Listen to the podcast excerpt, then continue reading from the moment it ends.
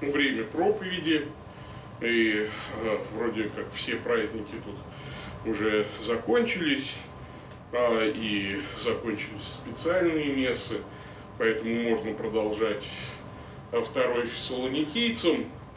А, недавно я узнал одну такую э, интересную подробность про Древний Египет. В Древнем Египте, оказывается, не вели запись о военных поражениях. Ну, то есть Древний Египет не терпел военных поражений, судя по записям. И э, поэтому понять, что Египет проигрывает войну, можно было только потому, что победы происходили все ближе и ближе к столице. Ну, это как вот мы э, сегодня там победили под Смоленском, там, потом победили под, э, значит, Волоколамском. Ну, то есть вот победы просто приближаются к столице. А я подумал, что иногда вот государства, они ну, таким образом пытаются скрыть неприятную информацию. Но именно неприятная информация людей интересует больше всего.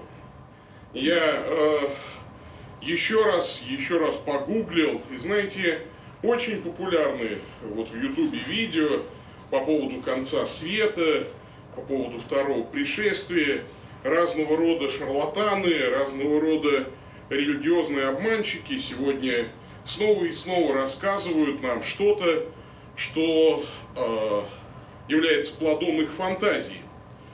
Однако люди не спешат э, читать Библию. И сегодня вот я еще просмотрел несколько роликов, уже вроде бы людей, которые пытаются ссылаться на Библию для того, чтобы э, оправдать свои какие-то предсказания. И снова я просидел перед монитором с фейспалмом, потому что ну, невозможно так толковать священное писание. Ну, вернее, даже не толковать, а скорее вырывать э, слова из контекста. Э, люди хотят знать плохую информацию, уж не знаю, что это такое, какой-то мазохизм скрытый, или э, желание как-то заранее подстелить соломку, чтобы знать, как и что будет в конце мира. Апостол Павел пишет второе послание к фессалоникийцам, потому что у них появились вот как раз свои такие, ну, не ютуберы, но всякого рода предсказатели о том, что уже наступает День Христов, и скоро-скоро мы, как церковь, будем собраны ко Христу. И апостол Павел пишет это послание для того, чтобы апостольской властью и апостольским откровением положить конец всякого рода кривотолком на этот счет. Давайте и мы с вами прочитаем вот этот довольно длинный фрагмент. Это один абзац из второй главы э, второго послания к фессалоникийцам с 1 по 12 стихи. Молим вас, братья, о пришествии Господа нашего Иисуса Христа и нашем собрании к Нему. Не спешить колебаться умом и смущаться ни от духа, ни от слова, ни от послания, как бы нами посланного, будто уже наступает День Христов. Да не обольстит вас никто никак, ибо день тот не придет, доколе не придет прежде отступления – и не откроется человек греха, сын погибели, противящийся и превозносящийся выше всего, называемого Богом или святынью, так что в храме Божьем сядет он как Бог, выдавая себя за Бога. Не помните ли, что я еще находясь у вас, говорил вам это? И ныне вы знаете, что не допускает открыться ему в свое время, ибо тайна беззакония уже в действии – только не совершится до тех пор, пока не будет взят от среды, удерживающей теперь. И тогда откроется беззаконник, которого Господь Иисус убьет духом уст своих и истребит явлением пришествия своего.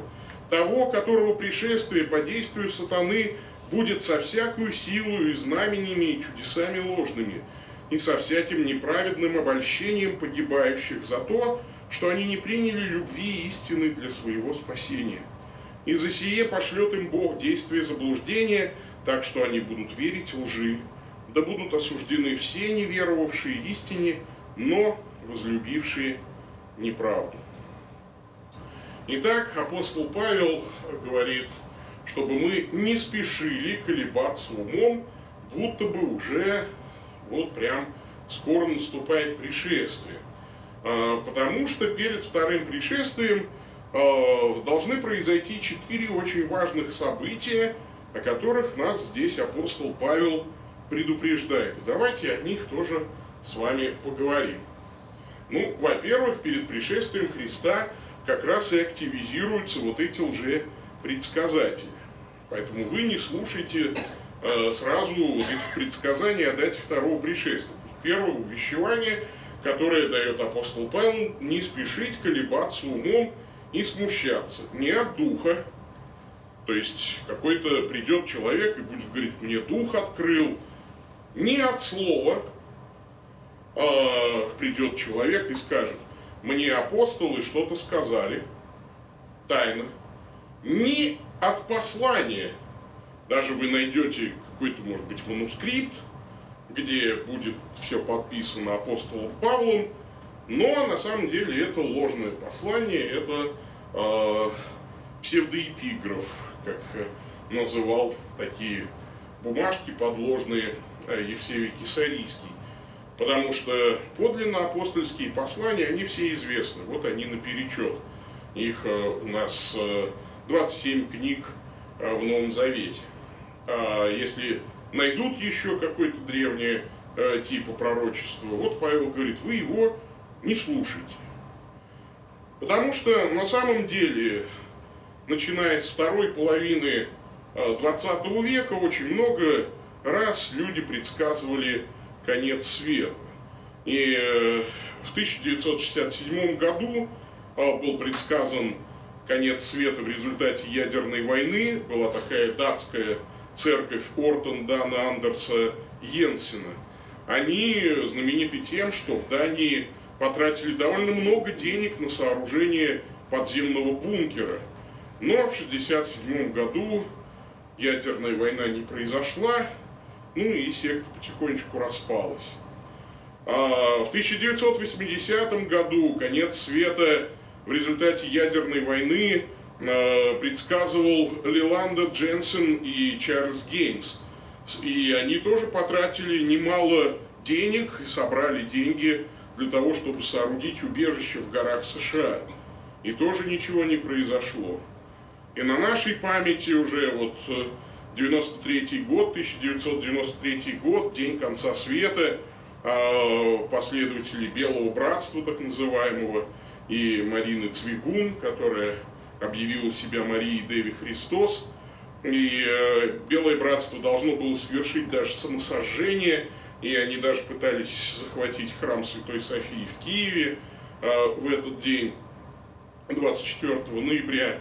Э, я помню, что, конечно, и у нас в 93 году была, была большая такая компания «Благовестие», приезжал э, э, из Австралии благовестник Билл Ньюман, как сейчас помню, и там собрали мы стадион людей, и я помню, как вот представители Белого Братства с плакатами прорвались сквозь охрану и бегали по стадиону и кричали, что вот скоро будет конец света.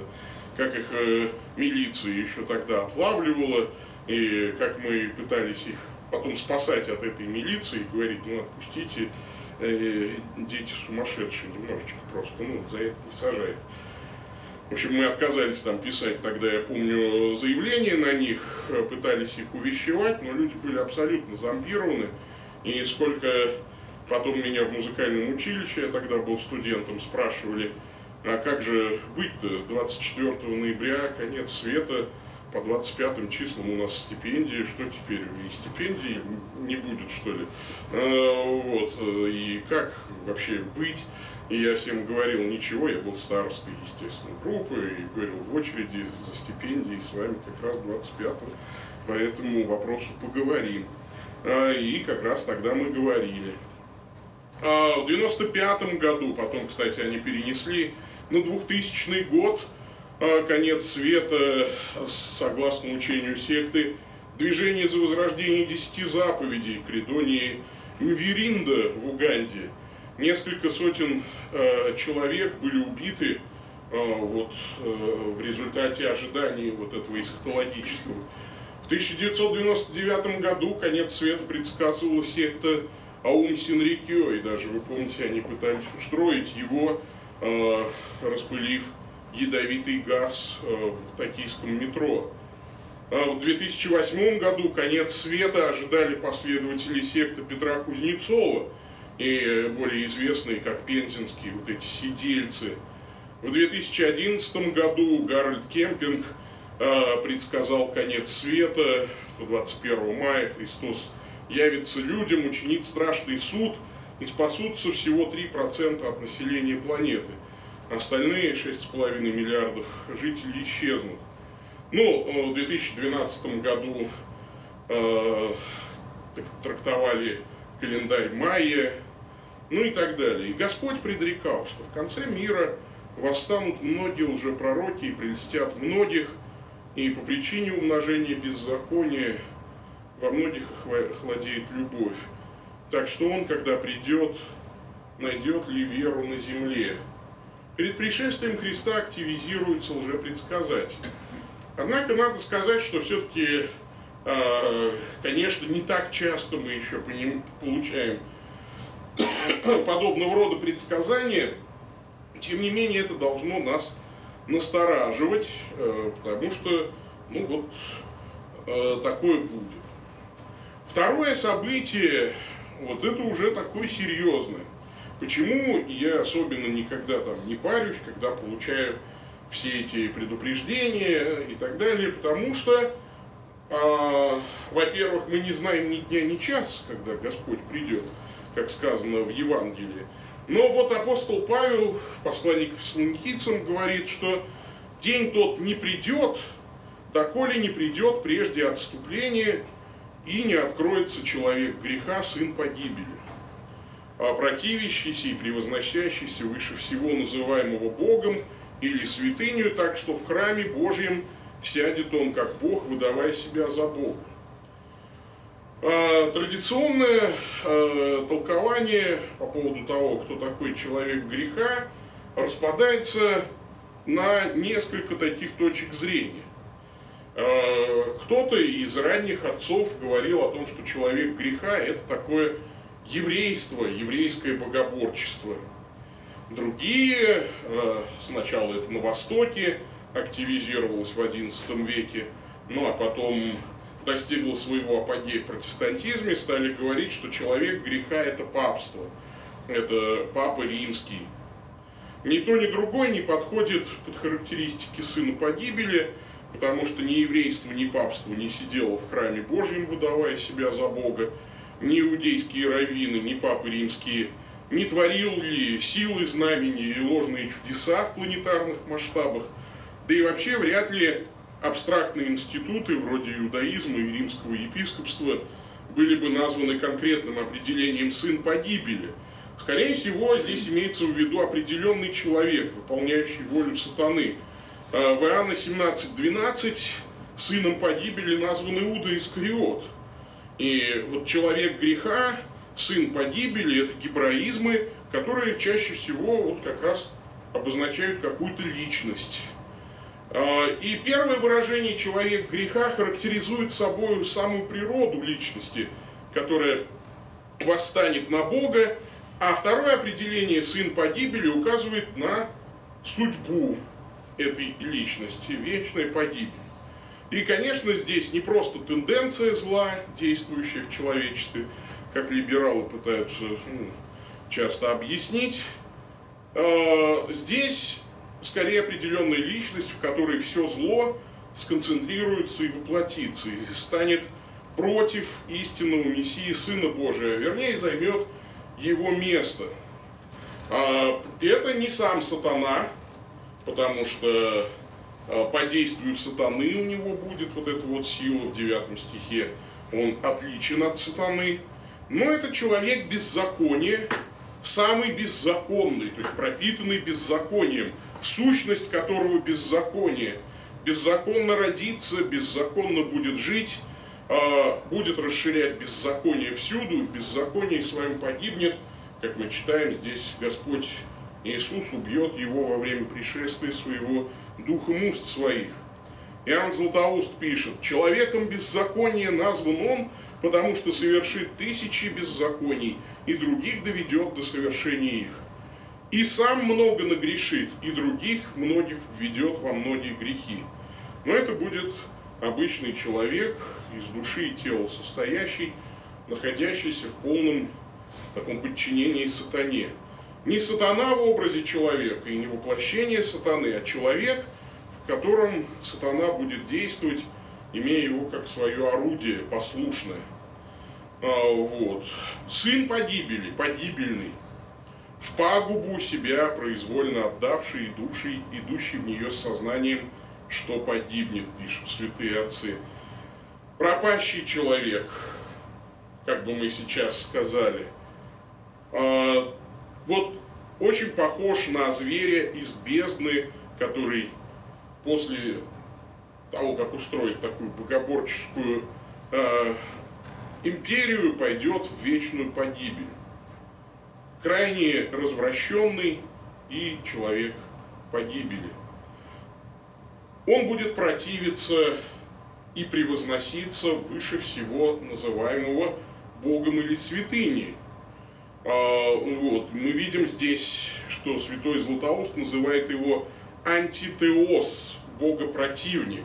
И слово антихрист, которое употребляет э, Иоанн Богослов, ну, навеки прилепилось к этому человеку как такое нарицательное. Антитеос вместо божник буквально, да, то есть вот превозносящийся против или выше всего называемого Богом. Вместо божник, антихрист вместо Христа себя выставляющий. И, конечно, он будет противником Богу и Христу, всему божественному, всему христианскому. И э, мы знаем, что у Владимира Соловьева есть очень интересная фантазия на эту тему. Можете его произведение «Антихрист» прочитать. А, мы видим, что он в храме Божьем сядет как Бог, выдавая себя за Бога. А, что это за храм? Наверное, большинство все-таки толкователей сходится в том, что речь идет об Иерусалимском храме, который будет восстановлен. Сейчас, э, как вы знаете, там э, мечеть, там сейчас э, на месте вот и храма Соломона, ну, никак не построить иудейский храм.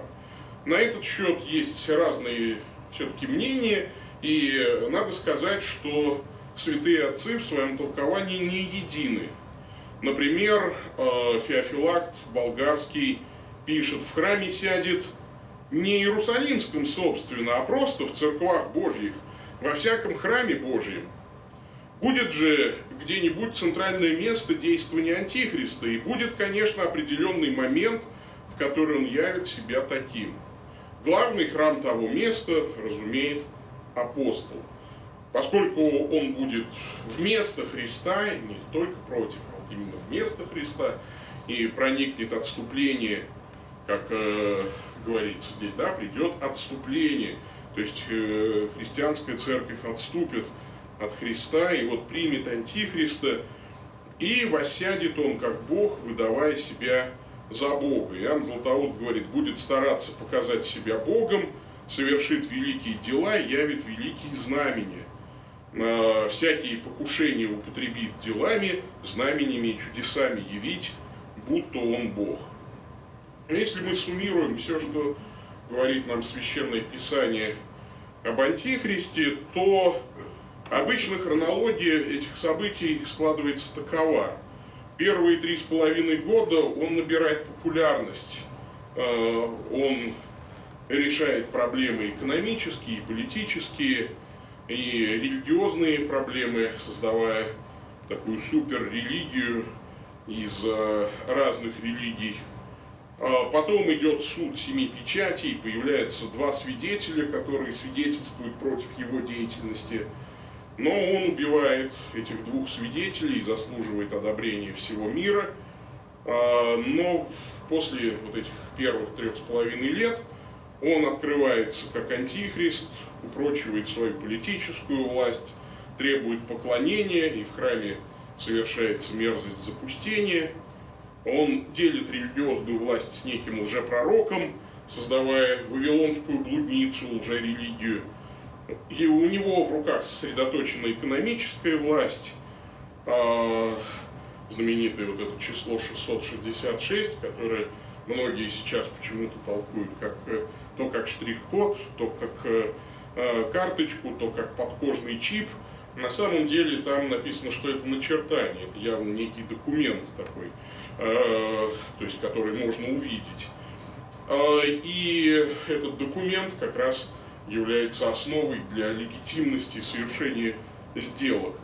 Причем этот документ выдается тем, кто открыто поклоняется антихристу. Так что не, не бойтесь штрих-кодов и э, индивидуальных номеров налогоплательщика. Это все не совсем то. Ну вот, начинается суд Божий, э, суд семи печатей, семи труб, семи чаш, последняя битва Армагеддон, э, и потом приходит Христос и антихрист и лжепророк брошены в озеро Огненное. Мы об этом уже говорили, я очень кратко это просто напоминаю. А, вот. А, так что не спешите колебаться э, и верить предсказаниям, потому что перед пришествием Христа явно придет вот такой антихрист. Об этом говорит Павел ясно. Ибо день тот не придет, доколе не придет прежде отступления, и не откроется человек греха, сын погиб. Э, третий очень важный э, такой признак второго пришествия Христа. Перед пришествием Христа будет взят удерживающий э, с 5 по 7 стихи. Ибо тайна беззакония уже в действии, только не совершится до тех пор, пока не будет взят от среды, удерживающей теперь. И здесь, если мы читаем по-гречески, то мы видим, что удерживающих здесь два – Э, вот в шестом стихе не допускает открыться ему, э, здесь однокоренное греческое слово, э, от слова «катехан», в седьмом стихе этот фактор определен уже как некто сдерживающий мужского рода, и он, этот сдерживающий, взят от среды. Буквально здесь нет глагола в страдательном залоге, ничто не указывает на то, что удерживающего кто-то схватит и уберет. Наоборот, э, здесь по-гречески «экмесу генетой» буквально из середины сделается, лучше перевести как «устраниться из центра», из середины, уйдет буквально.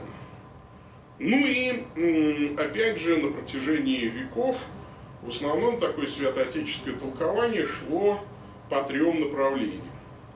Первое из них, самое раннее и популярное, которое, к сожалению, уже точно не, не, неправильное, это Священная Римская империя, э, вот этот удерживающий. Оно очень популярно, и даже Иоанн Златоуст его придерживался, и Тертулиан. Э, то есть под человеком греха те, кто подразумевал иудаизм, полагали, что удерживающие это римские императоры, которые препятствовали иудейскому богохульству и даже приняли христианство. Но э, Тертулиан об этом пишет прямо. Мы имеем особенную причину молиться за императоров и за Римскую империю. Нам известно, что конец мира со всеми ужасами, которые будут сопровождать его, отлагается по причине существования Римской империи. Следовательно, молясь об удалении этого страшного переворота, мы молимся и о продолжении империи римской. А, интересно, что Баркли и Мэтью Генри, уже протестантские толкователи, считали, что беззаконник – это римский епископ, а, папа, которому мешали развернуться в презренных ересях языческие же римские императоры. Ну, опять же, слабость этой точки зрения очевидна. Никто из пап не выдавал себя за Бога, и, конечно, римские императоры папам ничего не препятствовали, просто по той причине, что на Западе был скорее э, папа цезаризм. Это папы римские ставили и снимали императоров и так далее.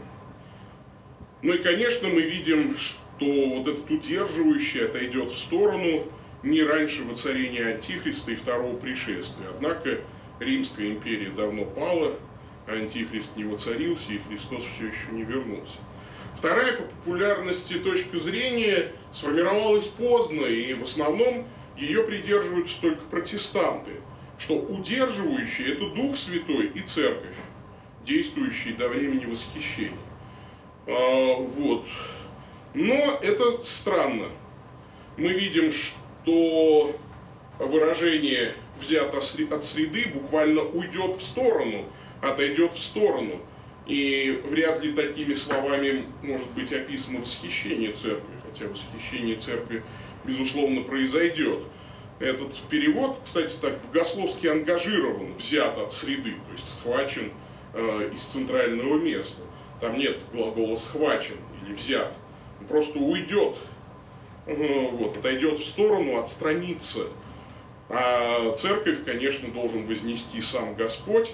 Но, во-вторых, мы явно видим, что Дух Святой продолжает действовать на земле и после явления Антихриста, например, в служении двух свидетелей, ясно мы это видим. Ну а в-третьих, мы видим, что во времена Великой Скорби и правления Антихриста на земле продолжают действовать христиане. Поэтому вряд ли эта точка зрения права, она не поддерживается святыми отцами и стала популярной только э, в последние, скажем так, 300 лет. А более вероятная точка зрения на то, кто вот этот удерживающий э, есть в святоотеческом толковании – в частности, эту точку зрения отстаивает Василий Великий, это Божье провидение, которое поддерживает необходимость проповеди Евангелия. Эта точка зрения поддерживает тесную связь пророчества апостола Павла здесь с елеонской проповедью Христа, который говорит, «И проповедано будет сие Евангелие Царства по всей вселенной, во свидетельство всем народам, и тогда придет конец». То есть нечто удерживающее из шестого стиха – это необходимость проповедовать Евангелие, а удерживающий из седьмого стиха – это Бог, который отходит в сторону, снимает защиту с этого мира по окончании свидетельства всем народам. И тогда придет конец, совершится мерзость запустения на святом месте откроется человек греха Антихрист. Что, собственно, и подтверждает Василий Великий – вот, э, в своем толковании. А, мы понимаем, что первые читатели вряд ли испытывали затруднения с пониманием смысла этого текста. Павел пишет, что беззаконие творится в тайне, то есть тайно из-под тяжка сатана готовит мир к приходу Антихриста. Но когда отойдет в сторону удерживающий, тогда откроется человек греха, и тайные действия сатаны станут явными. Однако не случайно апостол Павел в шестом стихе подчеркивает, что фессалоникийцы уж точно знают, что удерживает появление Антихриста. Складывается впечатление, что Павел намекает на приоритетную добродетель фессалоникийской церкви. Вы помните, какова она? От вас пронеслось Евангелие по всей Македонии и Ахаи. Это благовестие. Поэтому мы можем четко понимать, что удерживающий это Бог, а нечто удерживающее это проповедь Евангелия, которая э, сегодня звучит благодаря верным христианам. Перед концом мира Бог снимет свою защиту с него, и проповедь Евангелия умолкнет. И тогда воцарится Антихрист. И, конечно, именно по этой причине произойдет четвертый признак. Ну, перед пришествием Христа активизируется действие заблуждения. Снова Павел говорит об этом беззаконнике, о его судьбе. Более подробно это мы уже разбирали. Его знамения, чудеса ложные. Но самое главное, что произойдет, пошлет им Бог действие заблуждения, так что они будут верить в лжи, да будут осуждены все неверовавшие истине, но возлюбившие неправду. Павел преследует одну цель – показать что день Господень еще не наступил и не наступит, пока не совершатся вот эти определенные действия. Сын погибели в храме Божьем сядет как Бог, выдавая себя за Бога. В чем причина появления Антихриста? Это Божий суд над людьми, отвергнувшими Евангелие. А, за то, что они не приняли любви истины для своего спасения. Да будут осуждены все, не веровавшие истине, но возлюбившие неправду. Вот. И, пожалуй, только слепой здесь не увидит очевидной связи проповеди Павла с Елеонской проповедью Христа. Павел даже повторяет ту же фразу, что и Христос, и тогда, кай тоты, из Матфея 24:14. Вот у Матфея сказано, и проповедано будет сие Евангелие Царства по всей вселенной во свидетельство всем народам, и тогда придет конец. Увидите мерзость запустения, реченную через пророка Даниила. И у Павла, ведь тайна беззакония уже действует, только есть теперь удерживающий, доколе он из среды не устранится, и тогда откроется беззаконие. Вот, то есть явно здесь такая параллель.